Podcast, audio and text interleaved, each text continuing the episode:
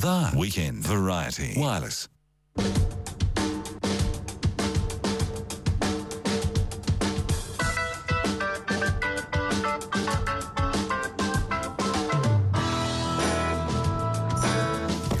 Good evening, everybody. Welcome along to the Sunday edition of the Weekend Variety Wireless. A cracking show for you. A fresh outsider tale from Gerard Hindmarsh. And this is one hell of an amazing story. I reckon the bloke should be on our money. His name's Richard Henry, the world's first conservationist. He got so much right and worked so hard for a decade, Dunkirking native birds, mainly Kākāpō and Kiwi, from the mainland to an island sanctuary. Oh, brilliant. Isn't that a great idea? It did 700 of the buggers. Single-handedly, try it out. He lived in this little shack on Resolution Island. But before any of that happened, I'm going to read you a little bit of from his biography by Jonathan and Susan Hill. And if it wasn't for them, not many people would know about Richard Henry at all. He'd tried to explain to authorities and academics that this is what we needed to do to save the native animals because he saw the stoats and the rats doing the damage. No one would listen to him. He wasn't university educated. He wasn't part of the elite. He couldn't stand the way that the educated classes, the serious scientists of our biology, their main tool was a gun, and they just shoot the birds and stuff them and go, oh, well, yeah, we've got a stuffed one now, that'll do. He cared about how they lived in the wilds, but no one would listen to him. He'd been unlucky in love, seen his brother get killed in front of him in a milling accident. His mother died on the trip over from Ireland. He was down. It was pretty down. This from the biography. Quietly and rationally, he carried out his plan, certain that none would suffer by his action, that he had settled all his debts to the last shilling, and that his body would be unidentified. Henry crept shakily away like a wounded animal to die in a quiet corner apart.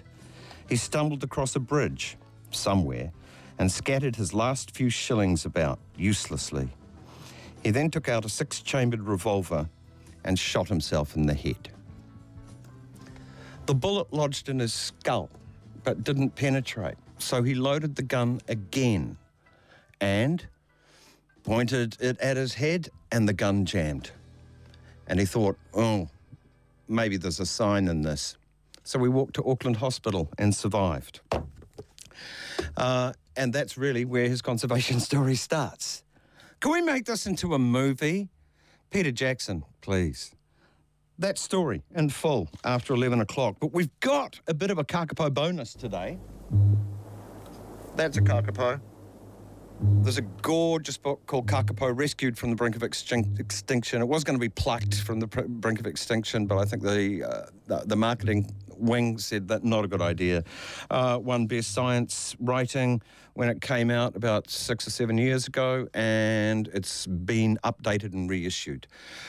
I forgot to tell people yesterday that we've got a copy on offer, so I'll make the rules up as I go along. We'll keep it open all week and we'll draw the winner next Sunday. How's that? So you've got heaps of time to tell your friends if you would like a copy of the book. Here's all you have to do. Go to the Weekend Variety Wireless webpage, use the email form, say you'd like to win the Kākāpō book. You can tell me why if you like, but it's not really going to matter because I'll just randomly pick one. I'll throw them all into a virtual bucket and there will be one winner and you'll get sent that beautiful book, the reissue, Kākāpō from the Brink of Extinction, because that'll be just about when Bird of the Year's pulling up stumps as well. It's really been quite exciting. The media attention has been hilarious, hilariously brilliant. I did create a bit of a ruckus when I was managing the Grey Warbler, the campaign that actually won in 2007. Yes, it won. I said some things in the heat of the moment. I was tired. I was emotional. That's code, isn't it, for just drunk at 3 a.m. I was tired and emotional, and I said some terrible things about other people's birds. I've since apologised. But this sort of skullduggery that's going on, and the very seriousness in which this competition has been taken, is, I think, a wonderful thing. It's hilarious, and other people are really, really buying into how serious it is, more than even the people who are making out it's serious. Larry Williams was interviewed by Kimberly Collins about the bird of the year and the hacking from the shag campaign out of Australia. Oh, yeah, good one, Australia. Shag. Is it funny? It's a bird that sounds like a root. It's a shag. So they hacked. Larry was calling for a parliamentary inquiry. This isn't good enough, forest and bird. So that was kind of funny. All right. Alison Ballance will be our guest ahead of the Richard Henry story, and she'll chip in her 5 cents worth as well about this amazing character called Richard Henry. Don't miss him. And don't forget that the Outsiders Archive will be there as well, with Richard Henry at the top once it's done. Okay. That's outrage, isn't it? I need something different from my grievance. This is my grievance number 166 coming up. Because guess what happened this week? My grievance number 165 made it on to Colin Peacock's media what's-it thing with Karen Hay. It was... Tama Mungkus here. Chip in if you like. Hello. That's exciting. It's always exciting, isn't it? I know. Colin's a marvellous man. He does listen to this program. Yeah. He does the proper version of what we do. That's right. He does the grown-up one. The grown-up one. Graham Hill at Radio Live, picking out one particular cliche from the news, which I know annoys him. And this is on the Weekend Variety wireless show that Graham does. And let's have a listen to Graham unloading on this particular cliche. My grievance number 165 today, Mark and listeners, is in the Southern Hemisphere as a designator. It is so freaking lame. It's the rubbish hemisphere. It's the hemisphere where not much happens. I spotted 2 this week, and if you spot one at home, please do tell me. I'm going to collect them. Here's one from this week. I mean, how grand is this claim? Ames Games is in its 15th year and is said to be the largest sporting event for 11 to 13-year-olds in the Southern Hemisphere. For 11 to 13-year-olds? In the Southern Hemisphere. Yeah, so if he's listening, that's Jeremy can join Graham Hill's support group. I like the way he numbers his grievances there. Perhaps we should do that too, get a spreadsheet going or something like that. Is it one a week or...? Oh, yeah, I think he brings up one a week and then lets his guests talk about them, but I think that numbering system he's got there is exaggerated for effect. Wow! Although I could fill it in, I'm sure. Yeah, I think that you started at... 157. Yeah. I started at 157 just to make it sound good. He's onto it, you see. Colin, you can't pull the wool over Colin's eyes. No, he's all over it. It was just love. That was just a huge, big, fat skite today. But nice one, Colin. Thank you, because I take my grievances seriously. Well, there've definitely been 157 grievances before that first one. Of course, that was just a conservative guess as to how many I might have had this year. Formal grievances. Yeah, before I started it officially. Grievance number 166. Go and find yourself a documentary about the kings and queens of England. And about 99 times out of 100, they think it begins in 1066. Why? Why do they think it begins in 1066? What is so poisonous about the Anglo-Saxons? They had a better system than Johnny Frog brought over. The whole class system, building a bloody castle to protect themselves from the people when previously defensive walls were around the whole town. That says something. And we're still living it with it today. People, you get your... Gated communities and whatnot. Your gentrified... Oh... Beaumont de Lacy's. You know? It's all the Normans. Norman the Conqueror. William the Bastard. That's what he was known as. There were kings before that. Yeah. They weren't in Queens, or the worst some of places like Mercia and Wessex. Well, who the hell's Alfred the Great? Come on. Alfred the Great, Canute the Great, two of the greats. The only two that are called great. Edgar the Peaceful, marvellous story. Edward the Martyr, banged on the head, and then his ne'er-do-well brother. Ethelred the Unready. And a racist massacre took place. He just told everybody, find a Dane and kill them. And they've been living there for ages. There are just incredible stories. And yet you get stuff like this. The story of the kings and queens of England. It's a fine drama, 1,000 years of tales of lust. 1,400 at least, please. Betrayal. This episode, the first of six, it tells the story of the English crown from 1066 to 1216. From one French invader, William, to the next. Why? Please fix this up. People are making documentaries, and we don't need 15 introductions before you start going into your... That'll be grievance next week. Too many introductions and documentaries. Mm. All right. So if you want the Kākāpō book, use the email form, say so. I'll give you another week, no matter what I say during the interview later on in the evening. Next up, Media Stick Proper with Tama Mungkus. Weekend, Variety, Wireless. Sir Paul, hello. Hello, New Zealand. I heard that during the recording of Let It Be, you were hitting on Yoko when John was down the road getting some smokes.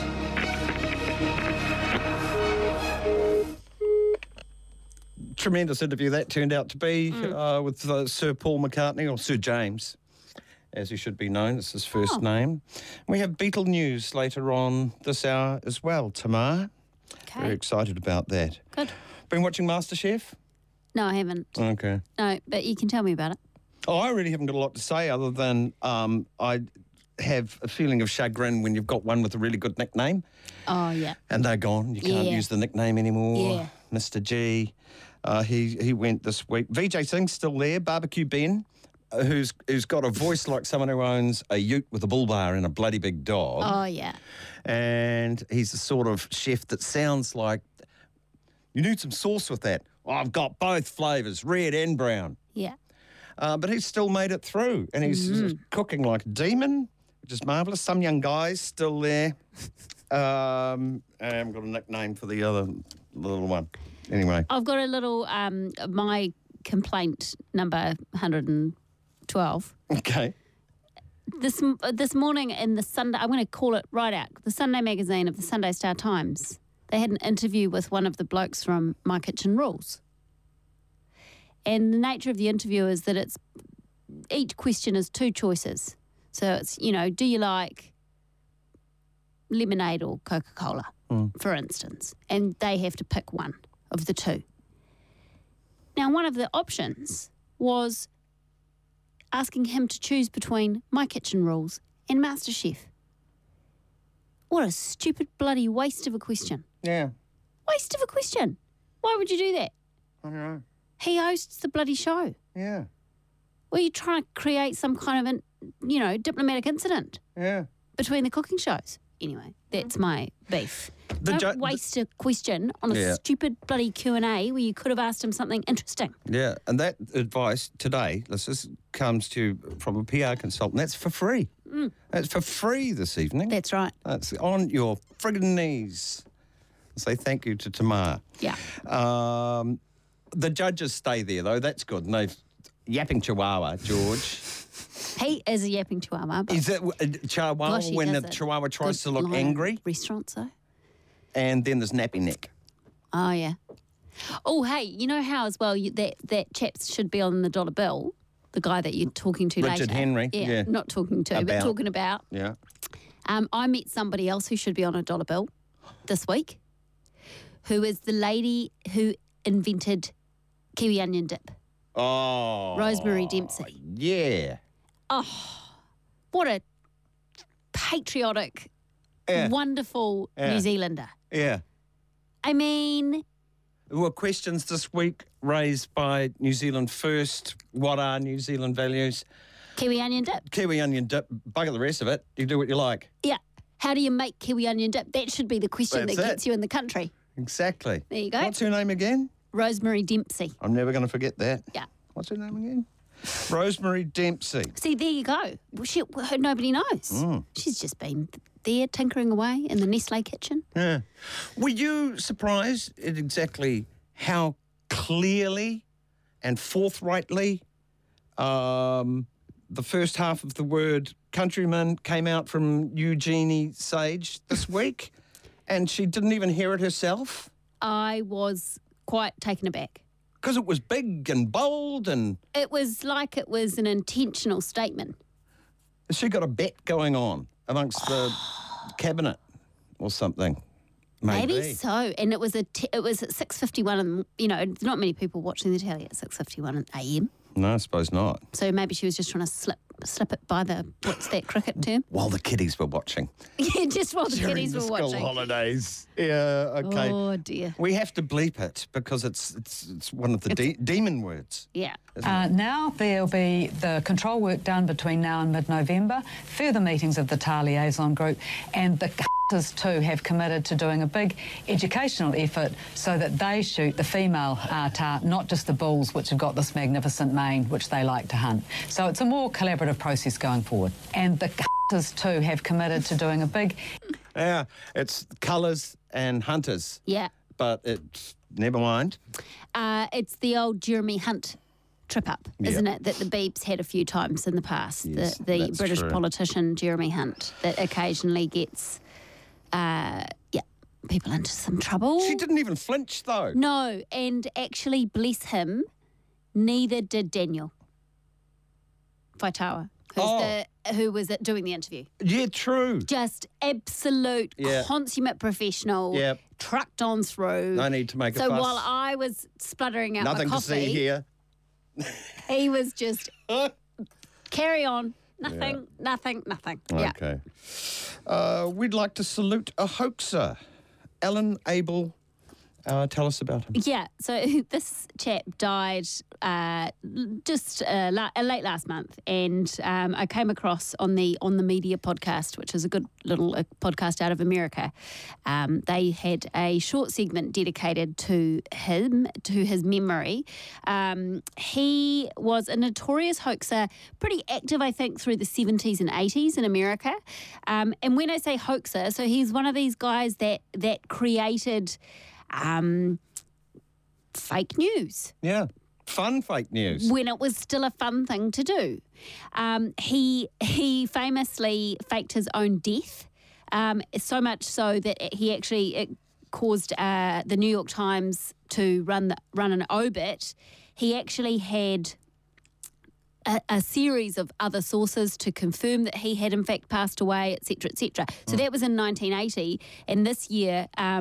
when he has actually died, the headline on his obituary is Alan Abel, hoaxer extraordinaire, is, in brackets, on good authority, dead at 94. It's just, he lived a life with his tongue firmly planted in his cheek, and I salute him, just absolutely hats off. I wasn't familiar with him until I listened to this, but he did some really great stuff, one of which was... a campaign to clothe animals. Mm. So any animal that was over 4 inches high, any four-legged mammal. Pictures of horses with Bermuda pants on. Absolutely. Horses were a massive issue in this particular campaign, obviously, and cats and dogs equally as much. And I think that there was somebody, I think it was Walter Cronkite, famously got... It's, you know, probably to this guy's death, was annoyed at him because he'd got tripped up in this hoax, reported on it. We've got some Alan Abel talking about that and more. Abel made a name for himself inventing characters and causes and turning the joke on the media. In 1980, he staged his own death and got himself an obituary in the New York Times. Decades ago, he created a fast-talking character named Omar, who taught classes on panhandling. The news media ate it up. Omar's intensive training course takes a week and costs $100. For that, students are taught gimmicks to suit their personalities and locations that Omar handpicks for maximum cash flow. Aspiring beggars take 5 two-hour classes from this hustler. He says he's launched thousands of careers. So how do we know who is truly homeless and who is a con man? His primary intent, Mr. Abel often said, was to, quote, give people a kick in the intellect. To carry out his hoaxes, he sometimes enlisted the help of his daughter, Jenny, who grew up with this madness and preserved it for all to see in the documentary Abel Raises Cain. I spoke to them both about 10 years ago, and I first asked Alan about an early hoax of his, Sina, the Society for Indecency to Naked Animals. Sina's mission was as refined as it was revolutionary. To clothe all naked animals for the sake of decency, mainly any animal that stands higher than 4 inches or longer than 6 inches. We wanted to put Bermuda shorts on horses, jumpsuits on cats, moo-moos on cows, and a nude horse was a rude horse in our estimation. Now, you didn't have a larger message here, right? You were just having fun? No, it was a test against censorship. If we're going to censor books, records, films, why not censor those naked animals out there? How do you explain to a 3-year-old child why Rover the dog is naked and Mom and Dad aren't? You can't. So he or she grows up with a double standard. They run away from home. They get pregnant. They take up smoking, drugs. And we have to stop that. So that was my message. Okay. And it quickly gained a number of very serious adherents who didn't realize it was a joke. Oh, starting with Walter Cronkite. He did a full 7 minutes on the CBS network about 40 years ago, and he's still angry today. I heard this from a friend of Buck Henry's. Walter is still angry after all these years that he got fooled by that crazy campaign. He's not mad at Hitler, Mussolini, or Saddam. He's mad at us for fooling him about clothing naked animals. Oh, he is beautiful. I mean, it's just, he's really delightful. And I think as well, you know, if you think about the 70s, the 80s, when he was doing this stuff, this was not just create a fake email and send out, you know, a scam to, you know, Nigerian scam email, send, I've got $1 million if you contact me kind of thing. He had to create fake identities, disguises, letterheads, companies, you know, have a whole line of people that were in cahoots with him in order to really sell this. And he got on multiple television news shows as these different characters talking about these different campaigns. And they always had that kind of point, which I think is the nice... You know, he wasn't just doing it to be a little shit-stirrer. There was an elegance to it. Yeah. And an intelligence to it. Yeah, nice. Yeah, anyway. All right. I was listening to News Talk ZB on Thursday. Andrew Dickens, whom I've known for a very long time. And a really, really weird thing happened. This was in the middle of the Simon Bridges is in big trouble for... stupid, embarrassing thing that he was talking about. What a weird thing to do. Anyway, that was what was the rub for the day's talk. And this happened. I really don't quite know what to make of it, but here it comes. News Talk ZB with Andrew Dickens. 0800 80 1080 is the number to phone. Hello, Jacob. Yes, hi there. Just want to know, actually, just a little bit off topic. Have you guys heard any rumours, if this is true, about Simon Bridges and about to announce his resignation? No, we have not heard any of those rumours. Nothing at all? Sorry, I'm just one of the reporters here for News Hub. We're just getting word around that that is the case. Just wondering if anything has floated around your office at all. Don't worry, mate. If we knew that, we would be broadcasting it if it was broadcastable. Yeah, I just think it's crazy that if he does do that. What do you reckon about him wanting to announce his resignation? This is your show. This is a talk-back show, not a talk-at show. Yeah, I just wondering, just to get your theory, and then you say your idea, and then I'll bounce off you, and then we'll just go back and forth like a tennis match. I don't think he's had a good week. I would say that there is a bit of a leadership vacuum there. I hear. Hang on. Is that? It is? Yeah, apparently it is. He's about to announce his resignation. Jacob, who the hell are you? So I'm just one of the reporters for News Hub. Are you really? Yeah. Hang on.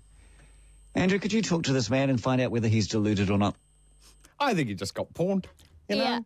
It's been a long time since we've had prank callers. Oh, bring back prank callers. Why not? Oh. Love them. Callers? Yeah. Prank us. Yeah. Yeah, you can. Put some thought into it. Yeah, no, good ones. Not like, is your fridge running? Don't want any of that rubbish. Oh, yes, yeah. I pranked my boss when I was working at Radio Sport, and I'm admitting to it now because he was really, really unhappy. And so I just didn't say I did it. I was surprised how angry he might be. I thought he thought it was going to be fun. Because Laurie Maines, the rugby coach, was in the news a lot at the time for something or other. And I thought, now's where I do it. So I find a funeral directors and I find the number and just write down on Malcolm Jordan's pad, please call Myra Maines, M-A-N-S, and you put down the funeral directors. Oh, Myra Maines. Oh, okay. Well, it must be something to do with Laurie. It rings up. Is Myra Maines there? Not unless you're dead, sir. Oh. He didn't like it. That's anyway. It's like a really good Bart Simpson one, isn't it? Called him Most Heaven. It was irresistible. I got tripped. The boss at ZB as well fell flat on his face. Bill Francis. You'd get done for... He laughed. He said, oh, that was great. Health and safety breaches and assault and all sorts of things now. Yeah, you'd have an outrage sting just playing as you did it, and then you'd get done for a whole bunch of things. All right. Well, that's a double hoax leading us... Yeah, love a good hoax. There you go. We haven't forgotten about the week of Ghana, and it was very, very Ghana-y week, wasn't it? We'll do that after these commercial messages. The Weekend. Variety. Wireless. Media Stick with myself, Graham Hill, and Tama Mungkus. Tama, have you ever been in that situation when you've been at school, you might be 5 or 6 years old, and your mother runs into the class while the class is happening and says, Graham, you've forgotten to take your worm pills. Yeah. It's not a nice thing to happen, is it? Oh, thanks. Yeah. Well, that happened this week with none other than Simon Bridges. Simon. At number two, a senior source inside the National Party got hold of me yesterday to say Jamie Lee Ross, who stood down for personal reasons, is, quote, highly pissed off with Bridges for saying the matter was embarrassing. Sensitive, perhaps actually a bit embarrassing, a lot embarrassing potentially. Sensitive, perhaps embarrassing issues. A lot embarrassing. Yeah. What an awful thing to do to a person. That is like you forgot your worm pills. Good God. Anyway, it's a Ghana fest. Ghana versus Marama of the Green Party. Anything you want to say? Here's the thing. I've already given a little bit of free PR consultant advice tonight, but I'll do it again. Okay. Just, in case people are listening. When you're a person that's going to go in and do an interview about something, it's quite useful to know what you're going to go in and talk about. Yeah. That's pretty much... Have some key points. Media training 101. Yeah. And often, especially if you're a politician, know a bit more about it than the person that's interviewing you is quite useful as well. So when I watched this, I did throw a couple of things in the direction of the television, I must say. Right. They're wanting to bump up welfare payments and remove some of the sanctions placed on beneficiaries. So we're joined by Green Party co-leader, Marama Davidson. Good morning, Marama. Morena Tamari. What is it? So you want, what is it you want? What's the levels do you want the benefit to be? Yeah, so the levels of benefit need to be something where you can actually live, pay the rent and buy healthy kai and pay the power bill as well. So would you go back to pre-1991 levels? So we want to increase what the benefits currently are at the moment, and those big cuts we haven't really moved properly on since then. So what would the cost of that be? So the cost of it, of having people struggling, is enormous. No, the cost of increasing benefits by 20%. So there's an example of removing sanctions and MSD. No, the cost of benefits increasing. I don't have the full cost, but reasonable compared to what we lose when we don't allow people to make their end. If you want to go up 20% on current benefit levels, you must know the cost. On some of the benefits, so not across all of them. Oh, which ones? So particularly the sole parent. We know that that's a real struggle at the moment. Yep. That's really tough on children. DPB? Yeah, that's the sole parent benefit. So and also removing sanctions. What do we spend on DPB? No, I don't know that cost off the top of my head, but it's not enough. It's not enough at the moment. And as I keep saying, it causes problems further down the track. But shouldn't you know the cost of these benefit levels, and shouldn't you know the cost to increase them by 20% if it's your policy? Yeah, I think that's fair enough. But what I do know is it's costing us our values and our morals in terms of not looking after all of our country. So is it affordable? Yeah, absolutely. But you don't know the cost. Yeah, it's affordable because it costs us our lives. Yeah, I know I don't have that on my head right now. And making sure people get involved in the conversation. And what is it you're really trying to achieve here? Because you just want a conversation about welfare. Because to me, you've come here today without specifically armed with any statistics or facts or figures. You just want to have some sort of airy-fairy chat about welfare. It's not an airy-fairy chat. We know that it's not airy-fairy, that too many people are struggling to make ends meet at the moment. But and you're in government, you would have to make it. Oh, my God. Absolute punisher. Yeah. Just a punisher. That was a double conversation as well. I have difficulty with every politician that stands, that's alive. It's they just end up that's rubbish talk. It's rubbish. Too. It's just fluffy rubbish. Get the ferret out of the elephant cage. It's not fooling anybody. And I'm sorry, but there is some boffin that can go, current expenditure is X, 20% more on X, A, B, C, D benefits is going to cost blah. Yeah. That's not that hard to do. That's an Excel spreadsheet. Mm. And Garner, I think he realised what he'd done. He'd had a look at his work, cleaned up the blood, and... I mean, he was losing the will to live during that interview, actually, when you sort of watched it go past. But he had a lash the next thing, didn't he? Good one. All right. Marama Davidson. I don't have that on my head right now. Yeah. Marama Davidson, co-leader of the Greens, aiming to revamp the welfare system and bump up payments to beneficiaries by 20%. I'm staggered by the lack of facts and detailed knowledge that she showed in her interview with me this morning. No detail at all. She's exposed herself as being underdone at best and completely incompetent at worst. It's called flaky. I wonder how much longer James Shaw can actually put up with this. OK, good morning to you. And there's Gary's come in again. Morning, that political interview, face palm. Says Gary. Yeah, we get it, Gary. Thanks for that, mate. I appreciate it. Duncan, that's 5 minutes you'll never get back. What a waste of space she was. Seriously. Do we pay this woman? Kevin, we do. Probably about $180,000. She will know that. She knew how much it costs for the America's Cup, but not about the welfare system, which she wants to change. Honestly. If you get out of office. That's what Wait! Hey, don't hold back there, buddy. No, he was enjoying his... He was standing back and enjoying his work. Yeah. Which is... That's the sort of work you should be doing. It's like when the cat brings the sort of half-dead rat with its gut spewing out onto the doorstep. Yeah. That's what he was doing. Yeah. And it got... Ashtal has labelled Green co-leader Marama Davidson's interview with the AM show today amateurish. Davidson was unable to give basic details on proposed welfare reform. Davidson wants a 20% increase to some benefits. Now, it's not a good day. I wonder how she was feeling by the end of it. Well, this was 12 hours later. Yeah, exactly. Yeah, OK. And furthermore... Just a bad interview, Ben, or are there greater concerns, do you think? Well, it was a bad interview. It was terrible. A leader of a major political party turning up without even the costings of their policy, not knowing what current benefit levels were, showing a complete lack of familiarity with the cause that she was ostensibly championing, was a terrible look. Right. So what do you say, Russell? Is she the right person to be the co-leader of the Green Party? Look, I agree with Ben. I think that she was a terrible interview. She obviously needed to have those numbers. You can't walk in having announced a policy and not know what it costs. I mean, that's just not, it's not one of the options on the table. Yeah, and that was coming from the former Green leader. Exactly right. It sounds like a hardware store. That was from today's News Hub Nation. So this went on for a week that she got absolutely slammed for. Is Russell Norman, you get a kettle there or would you buy wood? Interest-free, 18 months. I think so. Come down to Russell Norman. OK. Theresa May. Most of this is just ABBA. Yeah. But where can people go and see this? It's on YouTube, and it was, I think, on the Guardian website as well.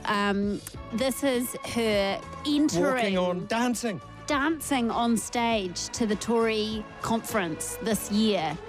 Famously last year... where she coughed her way through and the letters fell off the wall. This was her trying to make a much better first impression. Okay. Yeah, she is boogieing, people. It's very strange, and that was the reaction. Yeah, yeah. Politics has gone weird. Yeah. Please. Thank you very much for that warm welcome. Now, can I just say, you will have to excuse me if I do cough during the speech. I've been up all night supergluing the backdrop.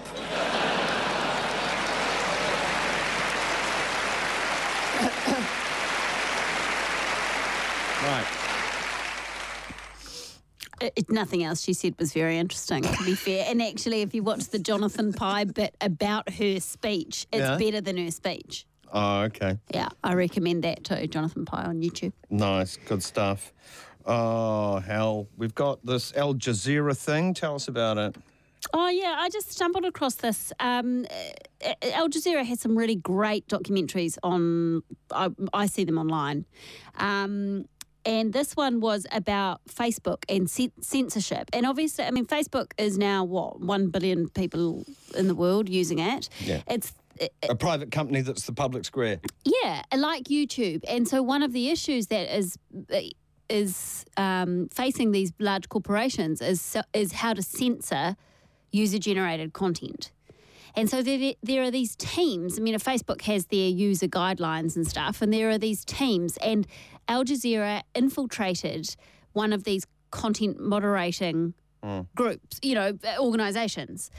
Really interesting stuff. So there's hidden cameras and you're in there and you're seeing what they consider good, bad or otherwise. And they've got interviews with the head of public policy for Facebook. It was just a very eye-opening look at, you know, the language of something. So you can say...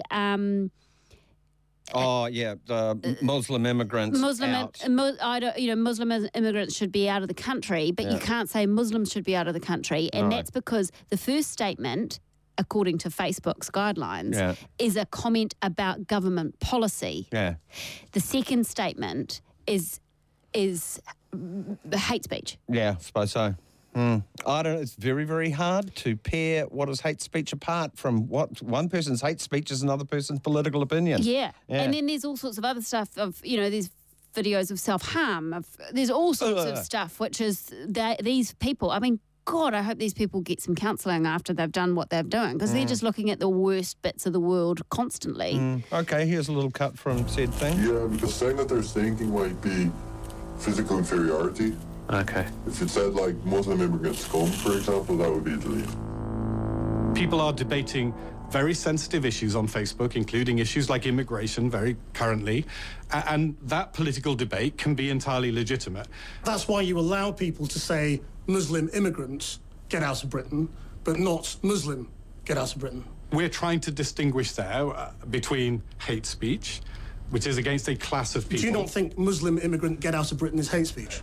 Again, this is something that we've looked at in a lot of detail. It's very hard. This is right on that line. Is it hate speech? It's right on that line. We've not defined it as hate speech. If you are, again, you're expressing a view about the government's immigration policy.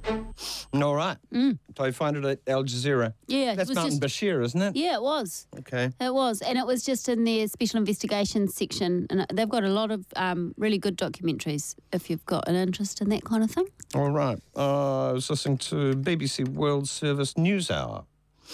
And they're doing a thing on Leonard Cohen. I'll just play it as I heard it. Here we go. His son, Adam Cohen, also a musician who worked with him on his final album, has now written a foreword to a book bringing that collection together. Our arts editor, Will Gompertz, has been speaking to him. Suzanne takes you down to her... If you listen to most of his poems, there's a kind of 6/8 or 3/4 meter to them. I was always working steady, but I never called it art. You could pretty much break that down on any stanza of his, because that's how he heard it. He was hearing it in 6/8. Sorry, mate. It's not 6/8. It's nowhere near it. It's not even... He's a musician. I mean, I've asked other people, can you hear 6/8 in here? 6, 8.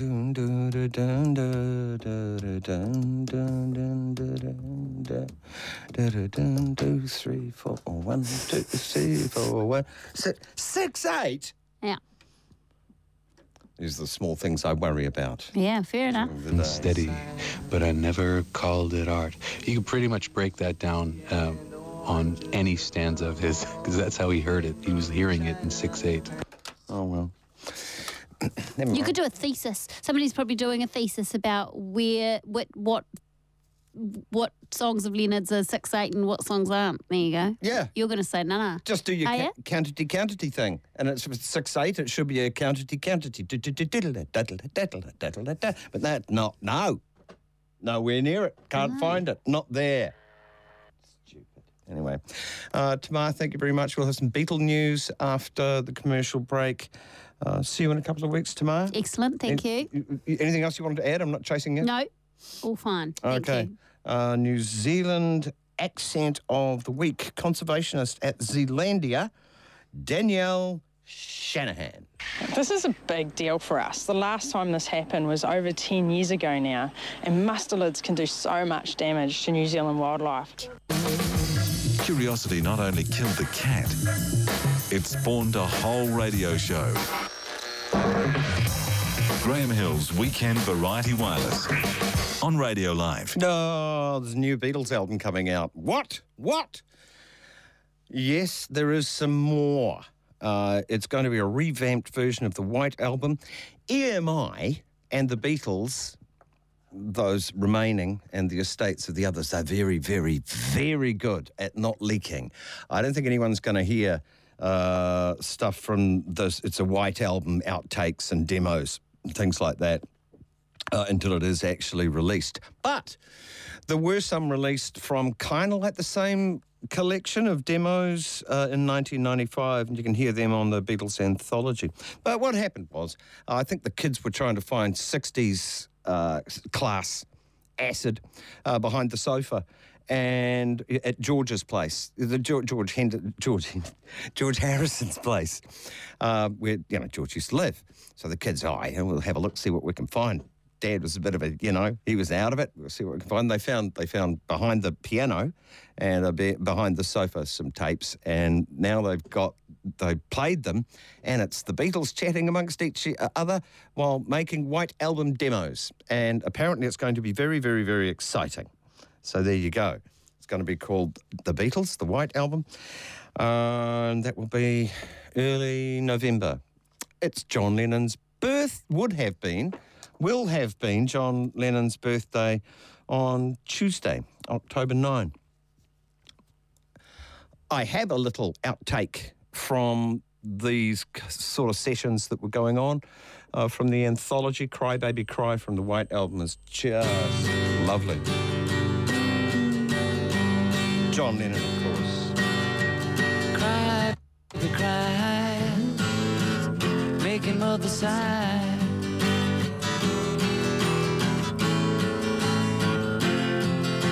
The king of marigold was in the kitchen cooking breakfast for the queen. The queen was in the parlor playing piano for the children of the king. Cry, baby, cry, make your mother sigh. She's old enough to know better, so cry, baby, cry. The king was in the garden picking flowers for a friend who came to play. The queen was in the playroom painting pictures for the children's holiday. Cry, baby, cry, make your mother sigh. She's old enough to know better, so cry, baby, cry. The Duchess of Kirkcaldy, always smiling and arriving late for tea. The Duke was having problems with a message at the local Bird and Bee. Cry, baby, cry, make your mother sigh. She's old enough to know better, so cry, baby, cry. At 12 o'clock a meeting round the table for a séance in the dark, with voices out of nowhere put on specially by the children for a laugh. Cry, baby, cry, make him upside. She's old enough to know better, so cry, baby, cry, cry, baby, cry, make your mother sigh. She's old enough to know better, so cry, baby, cry, cry, cry, cry, make your mother sigh. She's old enough to know better, so cry, baby, cry. Yeah, very different version, Cry Baby Cry. Expect more stuff like that from the White Album when it's re-released. Okay. Oh, Ringo's drumming. What beautiful fills. Let me say to Graham Hill, thanks for spotting all those drum fills. Oh, that's all right. Thank you. That's all right, Ringo. And some lovely stories behind the White Album too. There's Dear Prudence, a true story. When they were in India with Maharishi, silly fella, the Indian guru, there was this woman called Prudence there, and she was suffering from a bit of culture shock, homesickness, and she would just stay in her room and wouldn't come out and join in the activities. And Paul and John thought that, well, come on, Prudence. And so they sang her that song and ended up on the White Album. How's that? I'd get out of the room. The Beatles are singing at me, saying, come on out, dear Prudence, come out and play. What a thing. Real person, real story. Okay, it's 9 o'clock. Skeptical thoughts in the next hour.